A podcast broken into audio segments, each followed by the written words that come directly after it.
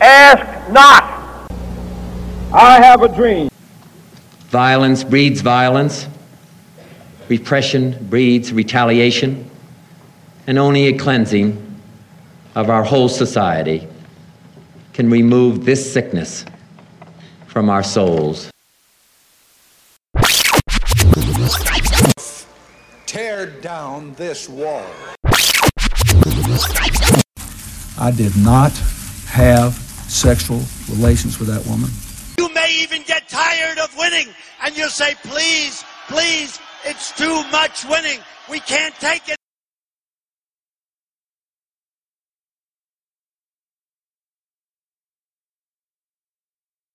Hello, boys and girls. Welcome back to your favorite podcast that you never knew you needed, The Stark Contrast. And of course, I'm your host, Rod Stark. Let us start today by talking about a fun little adventure I've been having recently. A lot of my friends have this app called Snapchat, I'm sure most of you are familiar with. So I was asked to download it. I downloaded it and got started. I I thought it was okay, nothing special. People send you pictures, they're there for a couple seconds and then they're deleted. Um, you can also tell if somebody takes a screenshot of it, therefore creating the uh, temporary nature where you're not worried about people keeping the pictures. Sometimes that gives you a chance to take more risque pictures or just light and fun stuff. I used it for a couple weeks and then I figured out that I was using it incorrectly. I thought anytime I got a notification that somebody had sent a snap, that that was a direct message to me. So I was answering everybody's Snapchats as if they were direct messages to me, where in reality, when you snap out in general, it's for everybody that's on your friend list. So it would be the equivalent of every time somebody put a status up, me responding as if they were writing it personally to me. So I've also realized in this process that I have become an old person. I never thought it would happen. I felt like I was pretty up on technology and I was pretty with it, but I have become my parents. I do not understand technology such as Snapchat. Another thing that has made me feel quite old is the video games of today. I thought I was keeping up well. I make sure that Liam has all the newest video games. We have PlayStation 4, Xbox One, and I play myself still. I also have the VR. I keep up to date on the new video games that are coming out, but I do not, for the life of me, understand this new craze with Fortnite. All Liam cares about, and most of the people that I see on the social media, is this game Fortnite, where it's a, a multi person shooter game with horrible graphics and you actually pay money for upgrades and stuff but i don't get it. I i thought the idea was more immersive better graphics but instead it's lower graphics and you're listening to a bunch of preteens cuss at you and call you a piece of shit if not worse. Another video game that i've uh, i had been playing is this game on my phone called uh, game of thrones Kingdom Under Siege or some such nonsense. And I started playing it because it was a ad on Facebook.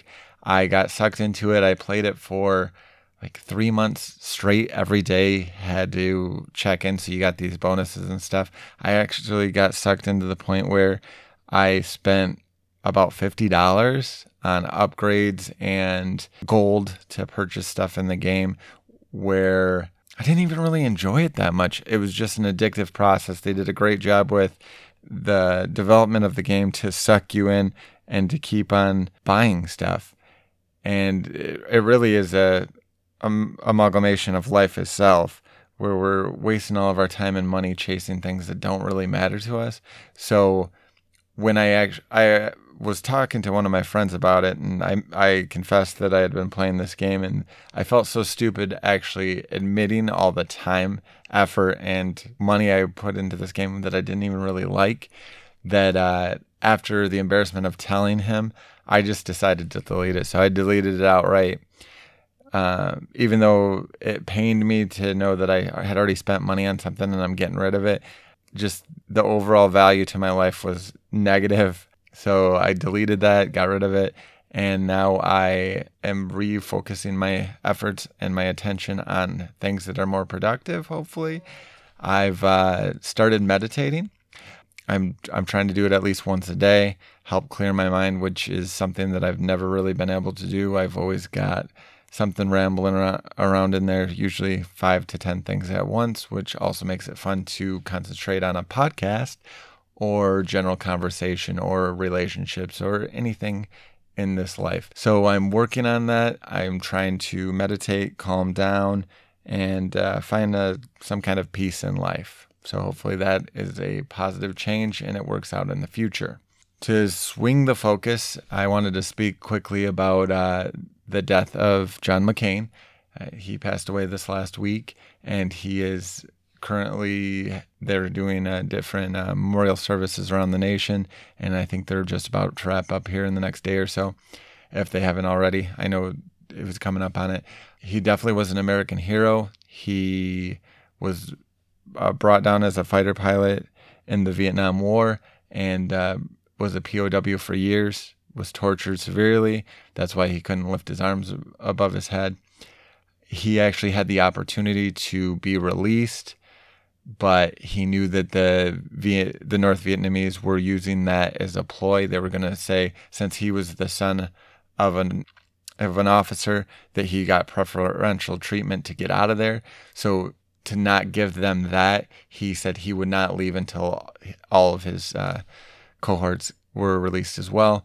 And uh, I definitely think his service has shown that he was an American hero. His public service as a senator, I didn't agree with a lot of what he did, both sometimes to the left and to the right. I thought he made some bad decisions. He was definitely considered a flawed politician, but I don't know any that aren't. I do believe that uh, the Democrats that are now chanting him as a hero that really demonized him in the elections when he was against Obama uh, should do some soul searching themselves. If you look back and remember, they made him out to be just a crazy old loon, that he was uh, not competent for office, and just all kinds of negative remarks about him. And now they're chanting him as a hero. I think that uh, it's understandable that you put somebody in a little bit better light when they first die, but they still should uh, really take a self reflection of what they've done for politics against somebody that was an American hero and reflect back on that on how they can become better in the future when it comes to somebody across the aisle from them. When it one thing that I did have issue with in regards to the healthcare debate, I think our country being supposedly the best country in the world as many would like to put it, that we should be able to cover everybody's health care. I know that to some people that's a crazy thought that uh, we should all cover our own, but I don't think that there should be anybody that has to worry about not getting treatment or even getting the treatment and then having to go bankrupt because their insurance wasn't good enough or they don't have insurance. That's not uh, saying that, oh, it's okay for all these people to leech off the system. I know that's one of the complaints, but if the choice is either to have some people that don't deserve things to get them or to uh, let people that are hardworking, good Americans lose out because of bad luck, I vote every time for the let's go with the universal health care. I, I think it's a long overdue situation. I don't see why there's a real argument against it. I understand that some people think it's going to cost too much, that it's not feasible, but it has been shown to work other places. Is it perfect? No, but I feel like if we really put our effort into it, we could even improve on countries' healthcare system like Canada. But there's no reason we should be lagging behind all these different uh, countries when we clearly have the means to handle the situation. So there's my two cents on that. Uh, when it came to President Trump with the McCain situation, I felt he was extremely petty and a real piece of shit. I don't think that comes as a big surprise to anybody. He's kind of always been that way. Even if you're a, a Trump fan, you know he's never been one to show real compassion or humility. So I wasn't surprised with his response to the whole situation. I thought that the the initial response and then the returning the flags to full staff after one day were pretty petty. Technically, he had the right to do that, but it's an unspoken rule that a sitting congressman that dies, you keep the flags at half staff until they are fully interned in the ground. Especially with a American hero like John McCain, I think that he should have swallowed it. Don't say anything if you know you're not going to be positive with it, and left the flags at half staff. Another piece of Trump related news was the conviction of Paul Manafort on eight counts out of the, I believe, 18 that he was up on for a variety of nefarious charges, including tax evasion. Many on the right are saying, well, he wasn't convicted of everything, and that should be a good sign. But when you really look at the case, all of the jury jurors but one voted to convict him on all of the counts, but they had that one hung juror, so they decided to go forward with the eight convictions on that. Another one of Trump's former inner circle Michael Cohen made a plea deal and has turned state's witness on uh, the case with uh, Trump. While the left would like you to think that this means that Trump is already practically impeachable, that is not the case yet. While they do have some very negative stuff on Trump, including the pain of a Playboy playmate to keep her mouth shut about an affair with Trump just before the election this is not grounds for impeachment yet. That being said, if you look at the path that Mueller is taking in his investigation, it is similar to what they would use to take down a mob or a crime syndicate or a drug ring. They take some of the outside players, get them to roll on the big boss, and then work their case from there. They're working their way towards the inner circle, and you start to see more and more of these Trump associates that are going along with the state. I could see something happening, but I still, like I said before, I think that if something happens with Trump, it's not going to be Russian collusion like they planned at the beginning of all this. While I do think he's got some skeletons in the closet and may end up being impeached, especially after the midterm elections if the Democrats end up taking over the Senate and or House or have enough of a majority or minority that they start to pull in some of those Republicans that just can't go along with what's going on anymore. I could see a impeachment happening, but I don't think they'll directly tie him to a planned out Russian collusion especially when you look at the fact that most of what Russia did was just to destroy the overall integrity of the election. I don't think they really planned on Trump winning.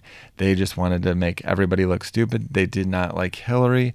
And in general, they just wanted to make America look less than. And we bought into it. Both the left and the right bought into their fake post, their fake ads. And we just had infighting. They picked on what we hate about ourselves and played us like fools. So, if anything, whether you're on the left or right, the results of the election are our fault as much as anyone else's. And I think that's going to show in the final results of whatever comes out of the Mueller investigation. So, enough with politics. Want to move on to some other stuff. I know that a lot of people have been asking, you know, how I'm going to do these podcasts. Why am I so choppy with my timing? I came back two weeks ago. I didn't have anything last week. My goal now is to do shorter podcasts like this. I want to keep them 10, 15 minute quick hitters. I'm going to do them twice a week, every Monday, every Friday. That way it's not overwhelming. It's not a long listen. You get a lot of, you know, quick facts, quick thoughts wrap it up, do it twice a week. There will be about every month. I'll do one of the longer episodes like I did with Dustin. I'll have a guest in. We'll uh, talk about their life. You need a little bit longer for those kind of episodes, but in general, I'm going to keep these things as a quick hitter, do them twice a week. I really want to get on a, a regular basis with this. I think that there's benefit to it, both for myself and my audience. It's very cathartic to get all this out, to just spew my bullshit that's on my brain and to share it with all of you. I hope that you're enjoying it. I do have some updates as regards to how you can get a hold of the show. I have a new hotline where you can leave a voice message. Therefore, you, you call in, you leave a voice message. I can use that recording on a future episode, or I can just take what you said and repeat it myself. I would prefer to use your own voice recording so people could hear what you have to say. So, therefore, when you call, please leave your name, the full question or comment that you have. And then at the very end, if for some reason you don't want that to be shared, your voice to be shared, just let me know and say, hey, don't actually use my voice message. Or if for some reason you want to remain anonymous, you can tell me that too. I also have a way to harmonize your voice. So if you want to be anonymous, don't leave your name. Just uh, say anonymous at the end, and I will harmonize your voice so that nobody will know who exactly left the message. The number for that hotline is 920 395 8930. And it's going to ring. It'll give you a message saying you contacted the Stark Contrast. Then you leave the message. It'll come straight to me and I'll use it on a future episode. I'm thinking that the next episode I do, I'm going to try to do an Ask Me Anything type episode. So if you want to ask me a question, if there's anything you ever wanted to know about Rod Stark, now's the time to ask. Anything goes. I will answer any questions you have. Uh, try to keep it short and concise, but other than that, there's no limits to anything that you can ask. As well, as always, we do have the email, the stark contrast at AOL.com. You can leave any messages, comments, concerns there. I hope that you guys will share this with your friends and family. Let them hear what's going on. We will build this thing up and see where it goes. If you can uh, also rate on the iTunes, you can rate the podcast. Give me a five. Help me move up in the ratings. That'll help me get more flow of this and make it more of a enticing thing to keep recording them. And I will see you guys back on Thursday. Signing out.